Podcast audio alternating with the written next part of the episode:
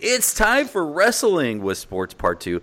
Uh, inside joke. It's Dennis Farrell, Dmitri Young, Jason Kendall talking sports and wrestling with you today. Uh, hopefully everybody's doing fine. Some people collect baseball cards, but I collect baseball players. So I've got two of them hanging out with me today. How are you guys doing? I am bored, so let's have some fun today. Absolutely, he uh, he couldn't have said it any better. So let's uh, do some.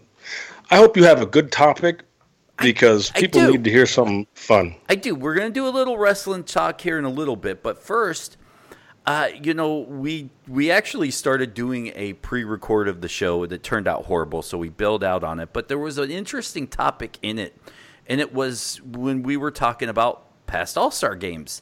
And uh, one of the things that popped up was there's only two days a year, minus the coronavirus, where there's no sports being played. It's the day before and the day after an All Star game. And then you guys started sharing All Star game memories and, and talking about what you guys did when you were not playing in the All Star game and what you did when you were in the All Star game. And I kind of thought that was an interesting topic to kind of revisit, guys.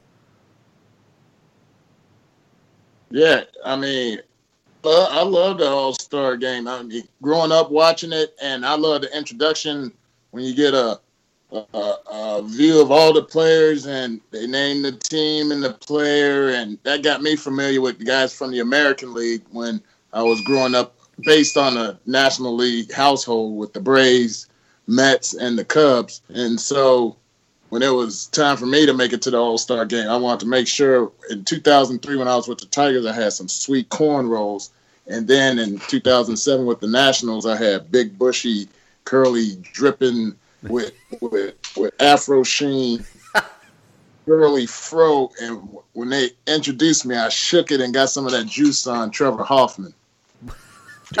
Dmitri, I'm telling you what, he was. He is.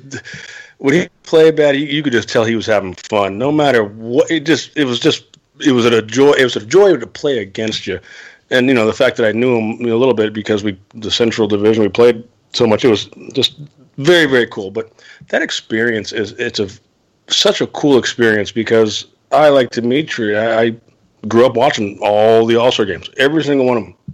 Uh, same you get out there and you're just like wow. But I mean, everybody is just cool. They just laid back, and you know you're gonna have your people that are that you think are jerks or probably are jerks, but for the most part, it is such an honor. Number one, but number two, it's such a, if you grew up watching the All Star game, it's such a cool thing to actually be a part of it. And I remember I, I made it my rookie year in uh, 1996.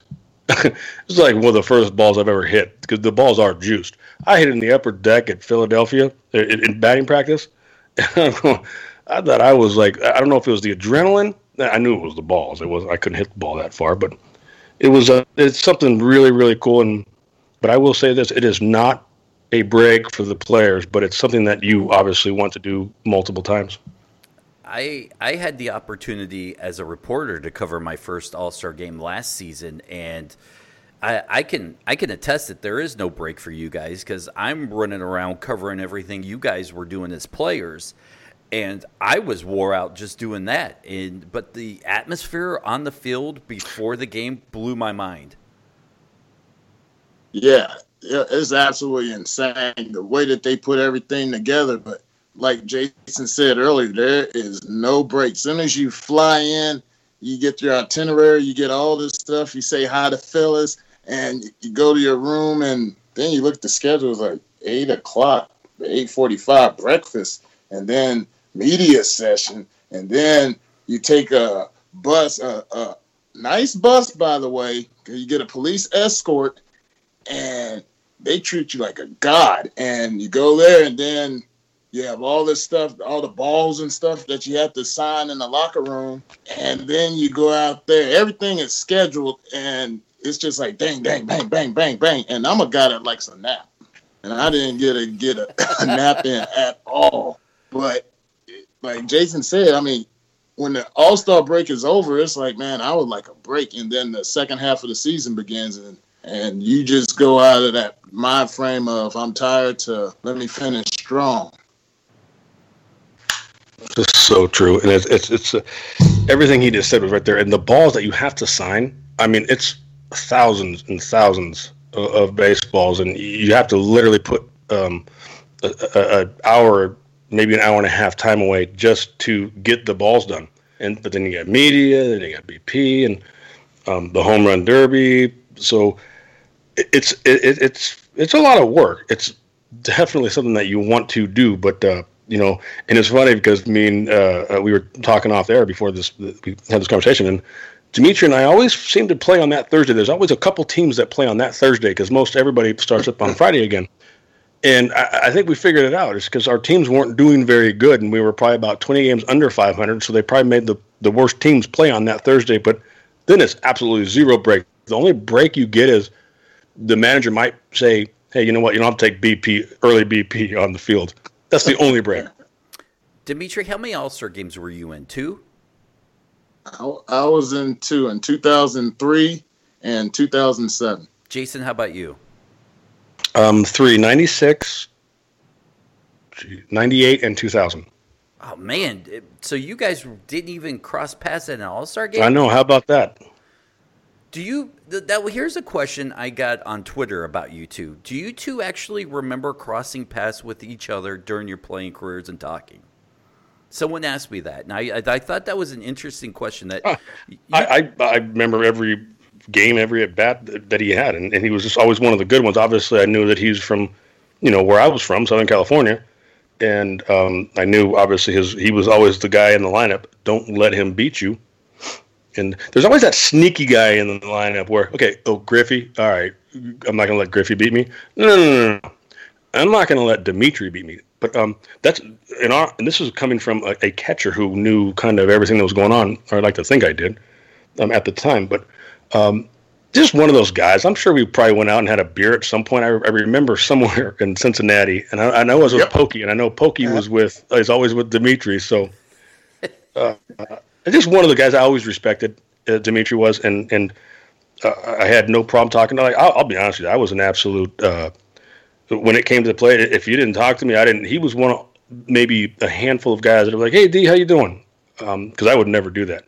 And uh, so I think we had that mutual respect more than anything. So I mean, as far as crossing past, geez, the National League Central, you play each other 19 times, so all the time. Yeah, uh, Dmitri. And for me, you know, I would go up there to the play. Hey, Jason, how you doing? And then if we're in Pittsburgh, you know, hey, what's going on around here? And then he'll say, hey, ask such and such, and then find out what's going on out there. And then if he gets on first base, when he gets on first base, he's not he's not one of those lugging catchers at a station to station. This guy will still he will take the extra bag, ball in the dirt. He will go to second base. So you had to watch out for his aggressiveness. And there was a couple of times where you know our guys was slipping, and the next thing you know, he's either second or hitting runs happening or something. He was a gamesy player, and and so when you do talk to him, you try and take him out of his mindset. And I know that's what he tried to do when I went up there to the plate because I went up there, I was trying to bust a guy.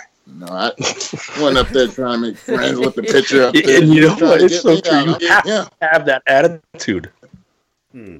Now, let's get back to some All Star game questions here because, like I said, I've been to two. One as a reporter, one as a fan here in Detroit. I went to the one last year in Cleveland.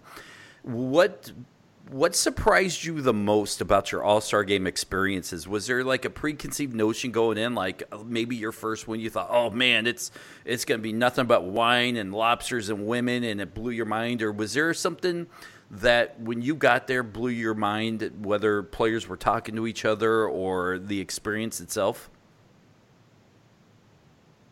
For me, it was the behind the scenes stuff.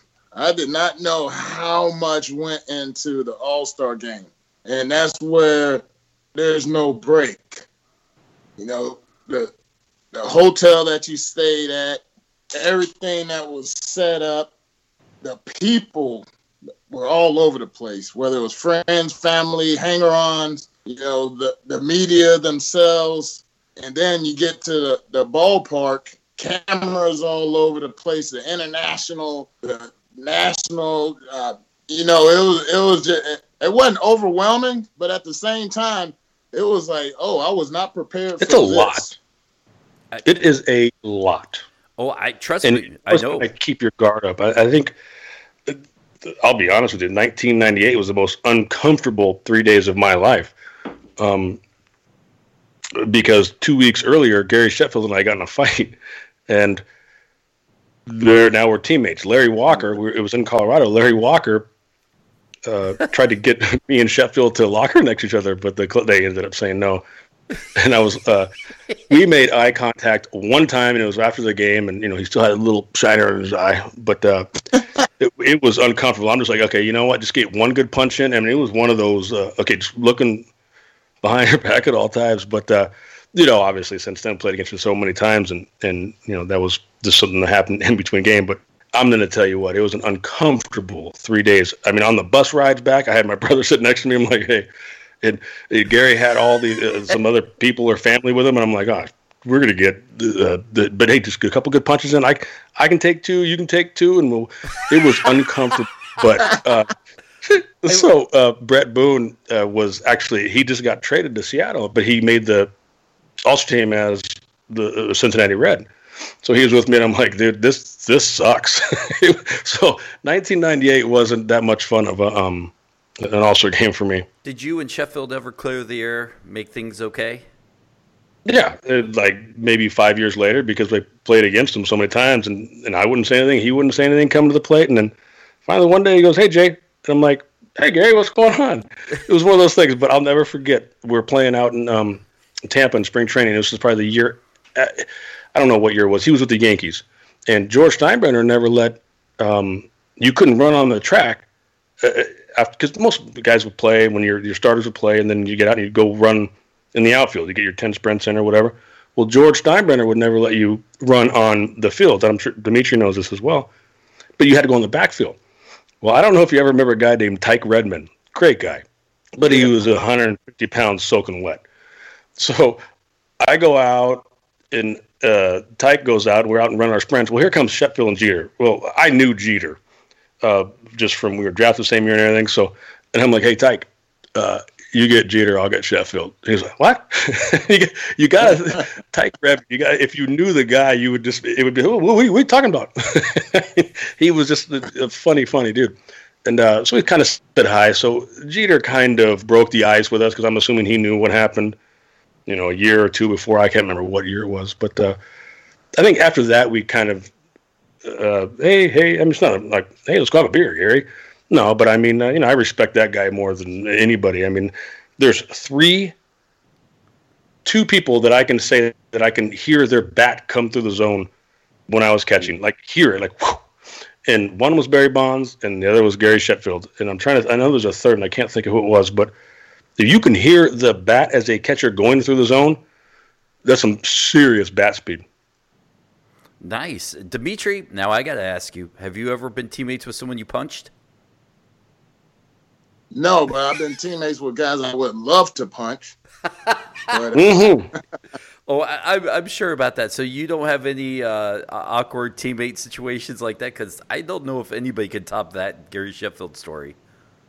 No, no. You know what? In 2000, uh, what was it? 2007. Uh, who was it? Who was it? Oh man, um, they got into a fight. Derrek Lee and um, Chris Young. Oh, yep, I like Chris Young. Those two, those two got into a fight, and they were both on the All Star team.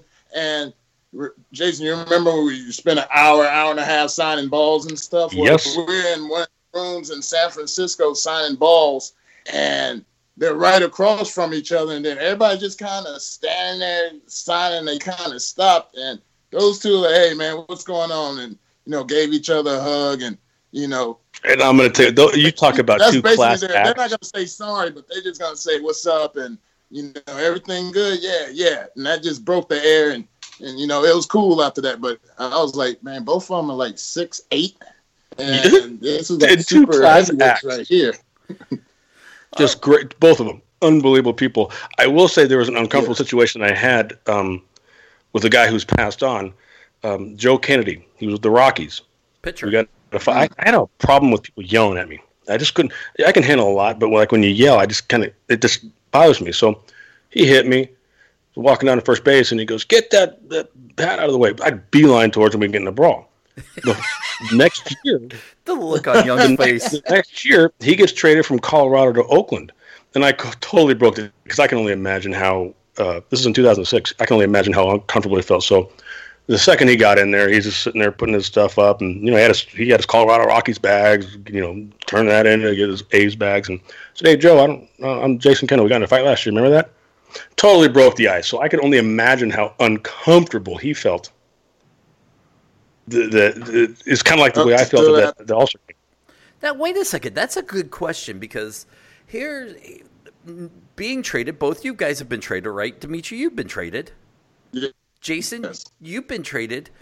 Let's talk about that because as fans, we just get the oh, uh, you know, Dmitri Young has been traded for Jason Kendall, and we don't never really get the inside scoop of from the moment you get traded to the moment you hang your clothes in your new locker. And I'll start with Dmitri. I mean, w- was there ever a time you got traded and it was a shocker to you, and you're like, I've been what?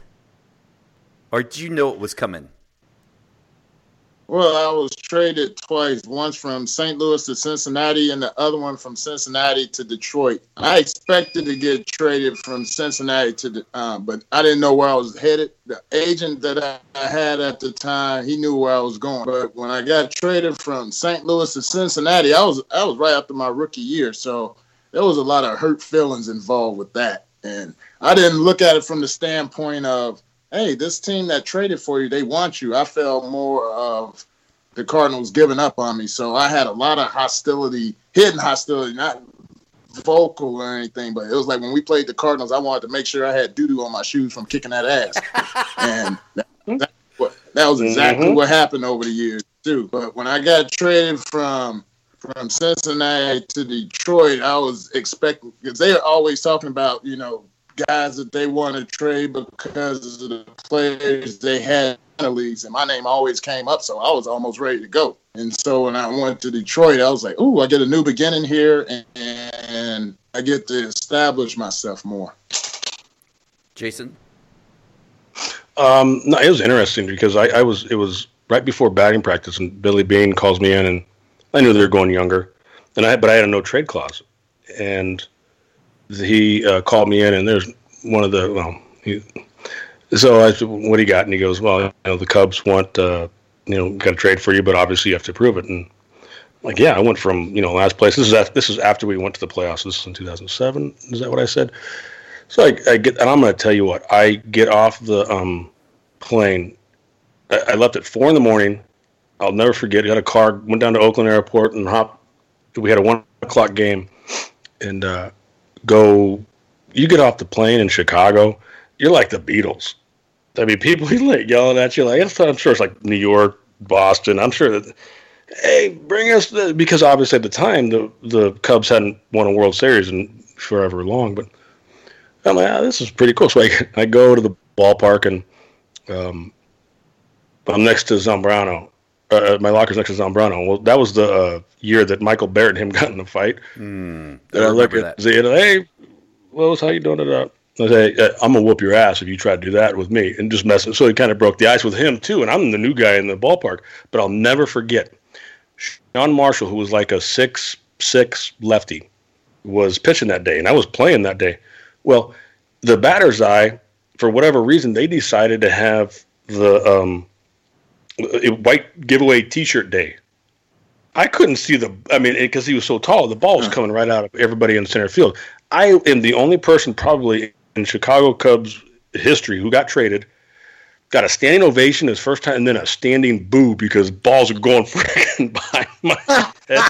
So I got, I couldn't see the ball. So, uh, but no, it was a fun thing, and we it was it was uh, it was cool. But it's different. It's different when you go into, especially when you start a spring training with your boys. Okay, you know you know who's going to make team, you and you go, you get your work in, and you ride that ride, you know, throughout the whole year. But it's definitely a different. Uh, we got you got to pack up, you got to get going, you got to figure. out. I hotel hopped for three months. I mean, it's little things like that. Like you don't have, you gonna you can't get a three month lease on a house or an apartment. I mean, it's just little things like that. But yeah, it was it was interesting. White T-shirt giveaway, Cubs, whatever, on the day my first game ever got. for the Cubs. It was awful. What's your memories, Dmitri, of going into maybe your first Cincinnati locker room or your first Tigers locker room, and and it, how different was the vibe from Cincinnati to Detroit?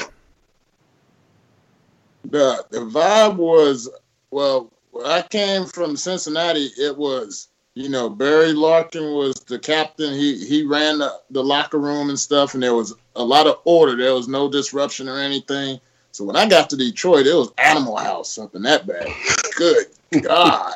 Oh mighty.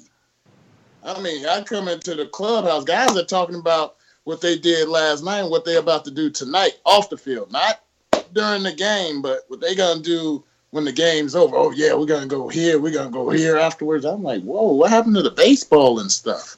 And that slowly wind up coming back, but you know, when I got there, it was just like, oh my God, this they need a, a culture shock here.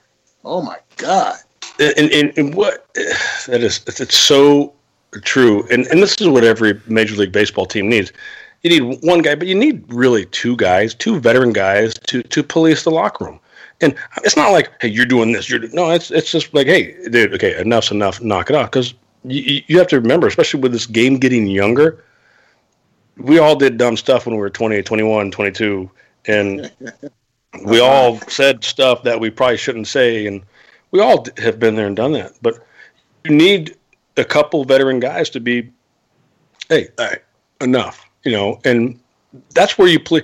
And I'll guarantee, well, not with the exception of the Houston Astros, every team that has won the World Series in the last ten years has had that person to, hey, no, enough's enough. I guarantee you, because you have to have that.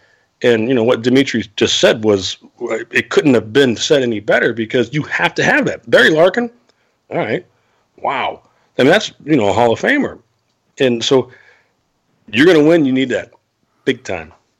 At what point in both of your careers did you realize you had became the locker room leader or a veteran? Because I'll, I'll equate it to where I am at work. I've 19 years at Ford Motor Company. And it was probably about two years ago I started to realize like I'm kind of the veteran there. Like everybody else has been there six or seven years.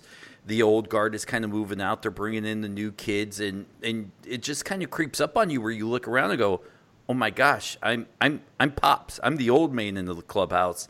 And Jason, uh, to me, Jason, it feels like you were always the old guy in the clubhouse, even when you were a rookie, just by the way you act and talk. So, at, at what point in your careers did you realize you went from being maybe a a just a guy in the clubhouse to like the clubhouse leader?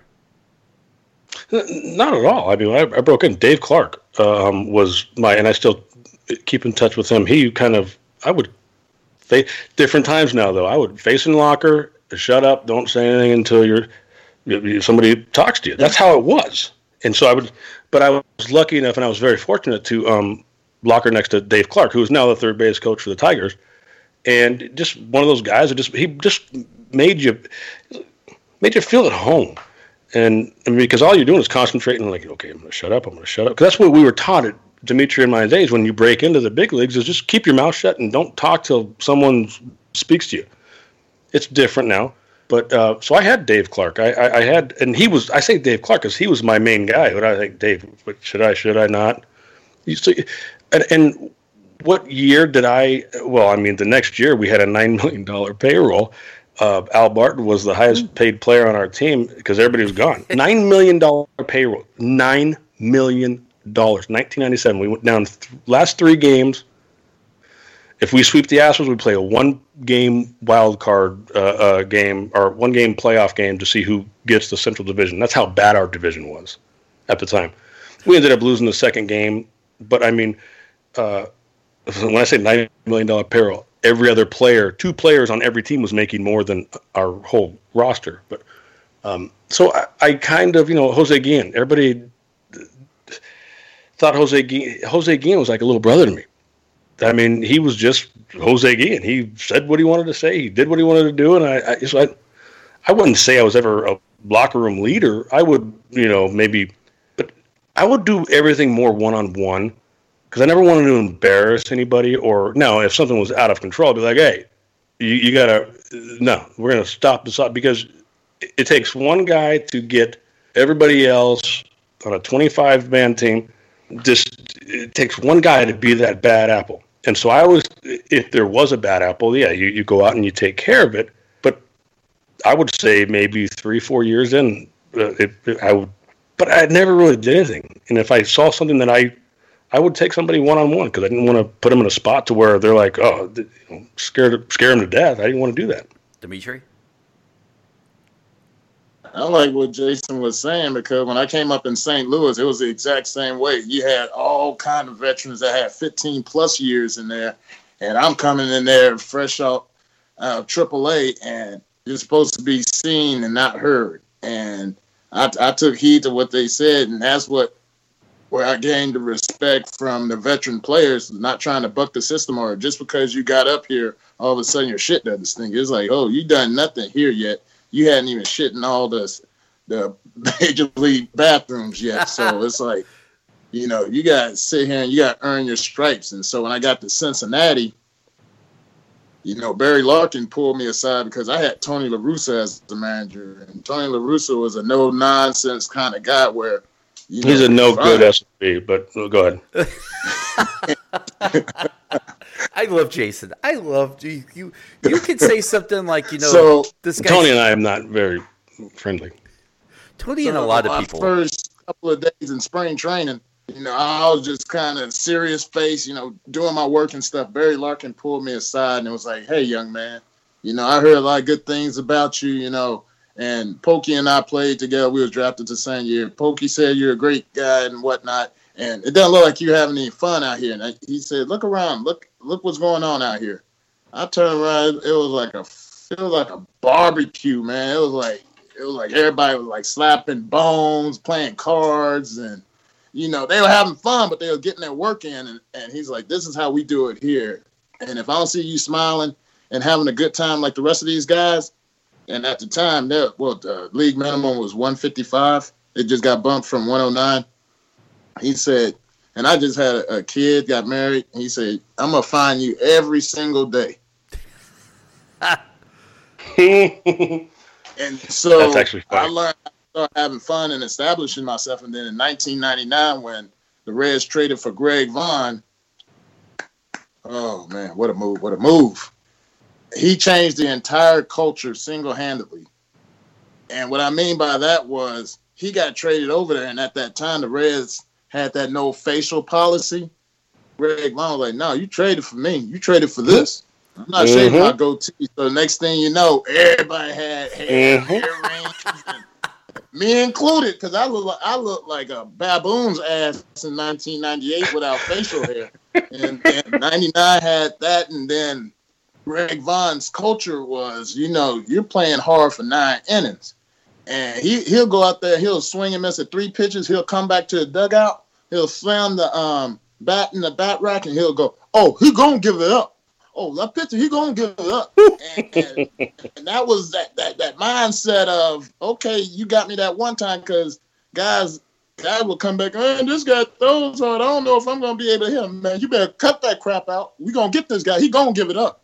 Sure enough, seventh inning, Boom. that guy's running out of gas. Greg Vaughn hit a, a, a, a country mile come in there, his eyes all beat up and stuff, had a dip on it. I told you you were gonna give it up. And and that was just that mentality of you're a warrior for nine innings. So when I got traded over to Detroit, you know, the calmness and stuff that Barry Larkin had of being able to talk to the guys, you know, kind of pull them aside, like, hey, right there, you should have done that.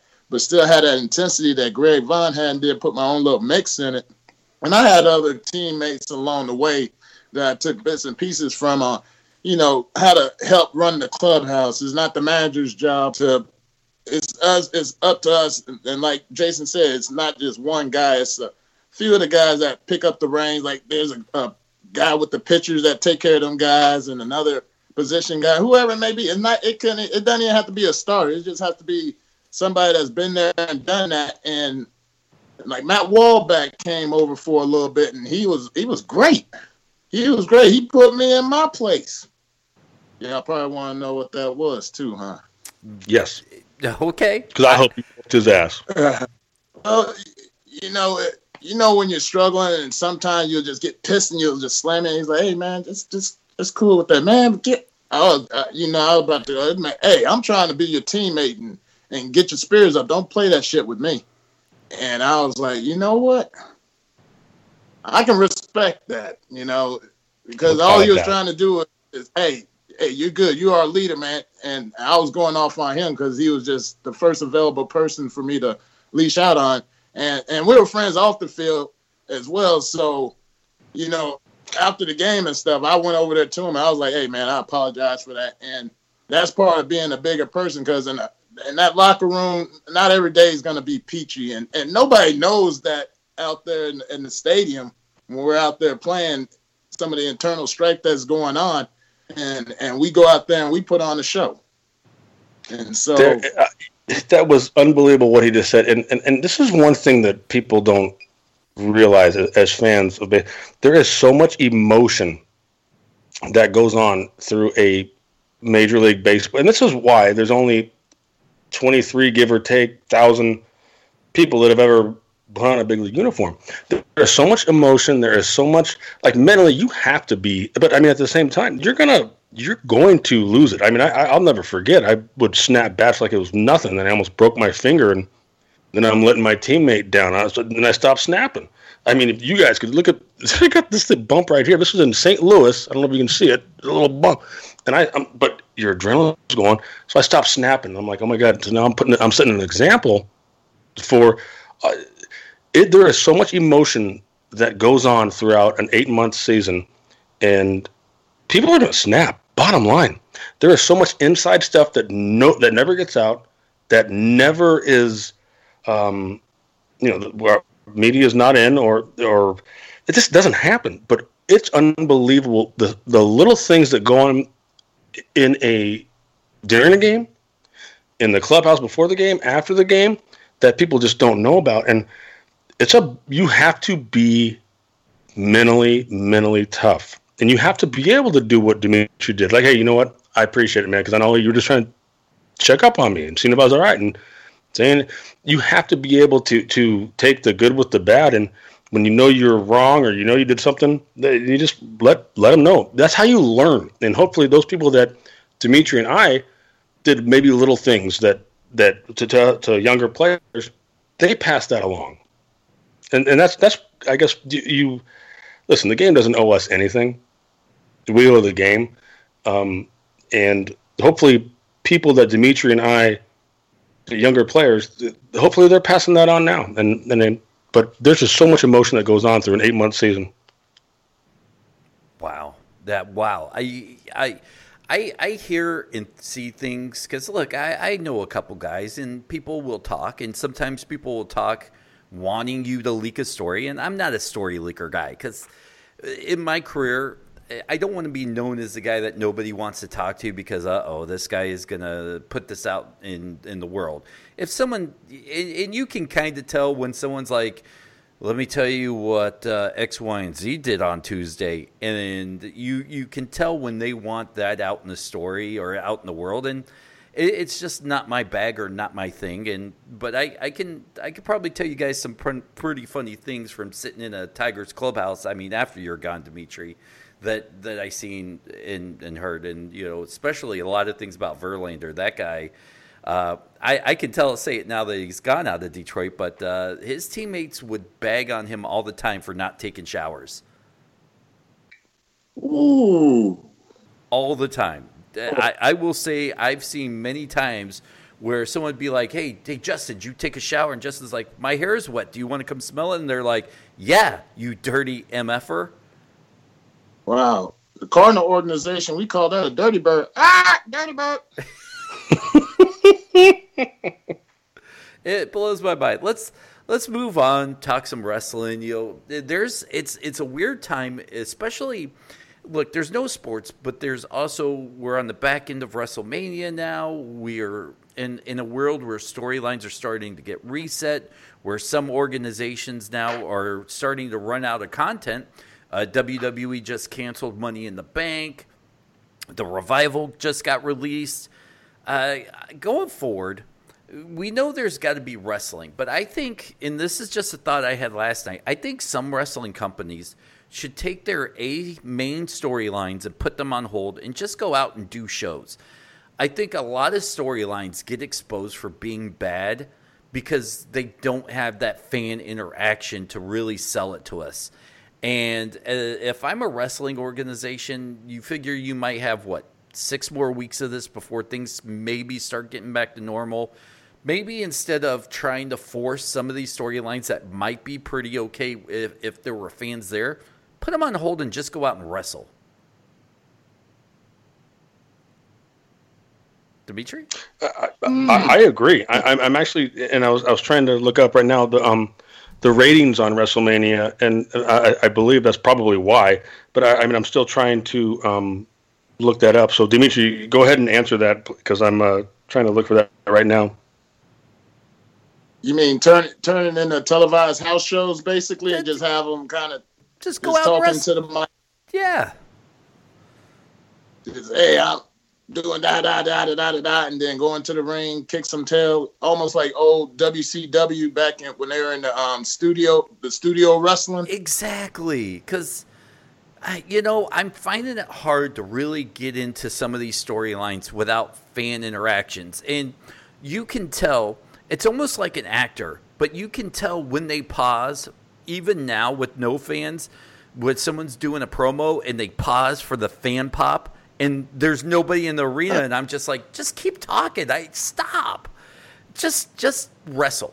I, that's what I want to see right now. I save the yeah, and, and, and you know what, Dennis? It, it it kept dropping as it was going on, um, as both Saturday and Sunday night went on, and they were just.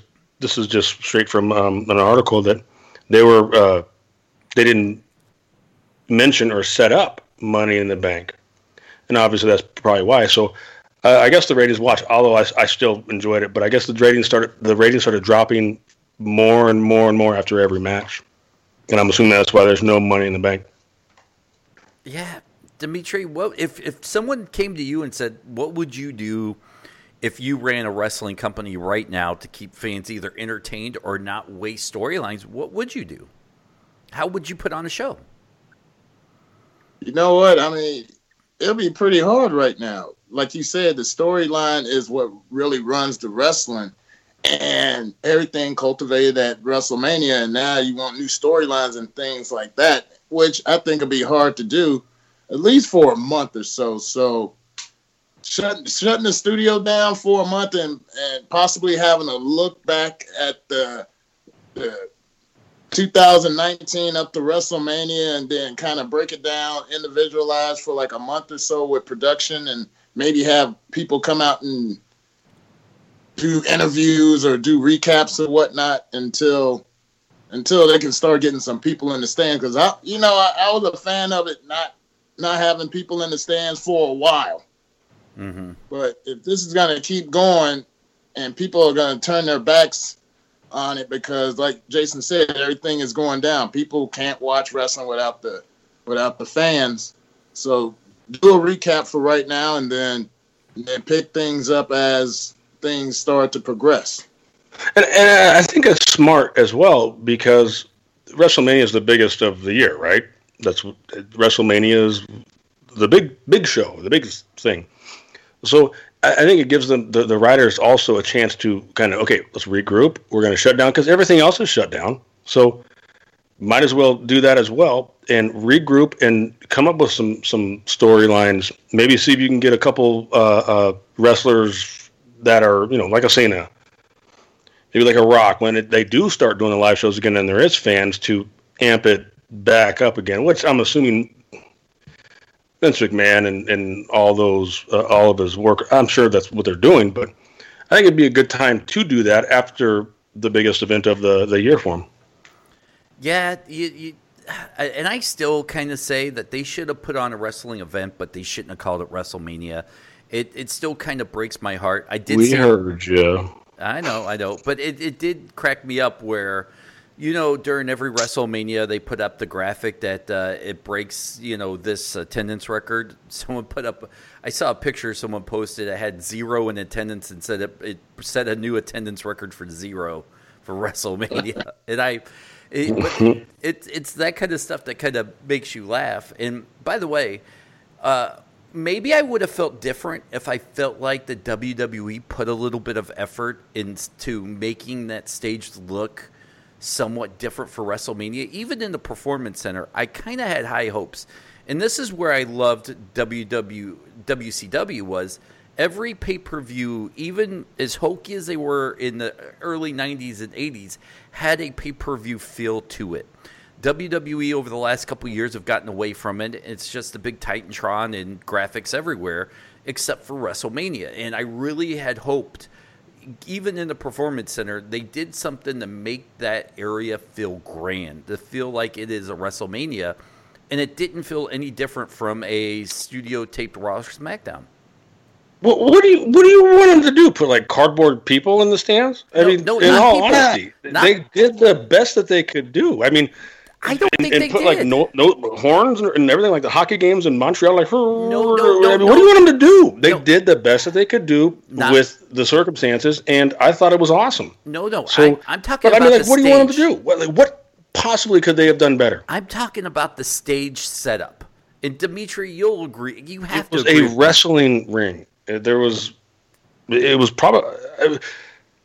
Go ahead, Dennis. What, they, what, what could they have done better? Dmitri, jump in. I got. I know you have my back on this. Come Oh, You know as well as I do, even in the performance center, There's WWE obviously it's- stuff they could have done better. They could have put a flower on one of the ring. I mean, yeah, absolutely, they could have made it more colorful not or the ring, whatever the you stage want. But setup. I don't know if there was much more they could do. I think there was. There had to have been. I mean, everything for WrestleMania is supposed to feel grand. And there was no difference, even from WrestleMania 36 to Raw or SmackDown the day before, the day after, going into it. I really think they should have done a little bit something to make that feel WrestleMania esque. Maybe set it up different, do something different. But there They wa- put the sign up. That's WrestleMania enough. Uh, that, that- seriously, what, what I mean, it, WrestleMania. That's that's perfect. Dmitri, you broke I, I don't. heart. I don't know what you would have liked them to do. That's why I'm kind of like in a because what could have they? I don't get what you're saying. You broke my heart, Dmitri, because I really thought if anybody was going to have my back on, on WrestleMania feeling grand, even in this time and age, it, it would have been now. Oh, even What did you want? You want It, what, it more might have been banners? overkill for that little that little small space that they had. It might have been been too much. You know what? I, I don't know exactly what I want. Maybe they could have they could have done something to make it feel special. They could have put something above the ring, maybe some graphics. They could have done they could have done something. It's the WWE. You you can't tell me the WWE can't make the performance center feel like a big a big event even with no people. You know what, Dennis? Let's let, let let's try to re. Let's let's take this conversation on tomorrow, so you have like a good 24 hours to think about what you're actually trying to say, and and, and give us more of an example. I mean, like I said, more banners up in the uh, in the Something. like. I, I still don't get what you're trying to say. They did the best that they could, considering the circumstance. They couldn't do. They don't- couldn't do fire. What they gonna fire? Fire out some little firecrackers? Yeah, I mean, you can't get like Metallica up there and sing, and then they'd have to be six feet apart, and it wouldn't sound great. once again, you guys are thinking a little bit more grander than I was thinking, but they should have Well, done what- they should have done something to set that stage apart from the SmackDown on Friday, the Raw on Monday, the Raw after Monday, to make it feel a little bit more WrestleMania, other than hanging a sign. They probably A couldn't go anywhere else but their studios in Tampa and uh, uh, Connecticut. A, a sign, Or- one sign. They hung one WrestleMania sign through the whole. r- really, one, one, one, just one. That's it. Yeah, Kevin Owens jumped off it. He- he did, didn't he? Yeah. Hey, uh, oh, oh, all right. Listen, we are going to wrap up today's show. Uh, wrestling with sports. Guys, this was actually kind of a fun impromptu with nothing to talk about. It turned out pretty okay, right? No, absolutely. And, and tomorrow we have, Yeah, we're going to have a, a, a special guest. one. Yeah, we have a guest. Jason booked somebody. Look at you. Well, before, Uh, we got uh, Trevor Plouffe, a longtime friend of um, Mr. Young, uh, the commish, uh, more so Delmon than um, Dmitri, from what we've heard earlier. But uh, Who has a podcast. somebody that had you know put up some pretty big numbers with the Minnesota Twins uh, th- from th- 2010 to God, I would say 2018. I'm not I'm not exactly correct on that, but uh, I know that. But just a, a good dude and uh, someone to talk baseball with, and uh, we'll have to see if he uh, is a wrestling fan or not. now you did his podcast a little bit earlier. We're doing kind of a home at home thing. Uh, tell me a little bit about what you guys talked about. It was more. It was just baseball stuff more than anything, and um, it, it was it was it was very cool. Just kind of uh, uh, you know, I helped him out being a guest, and he's going to help us out tomorrow um, being a guest, and one of those cool soul cowboys. So uh, should be fun. All right, there we go. Guys, be safe, be healthy. We'll see you uh, next week when we're done.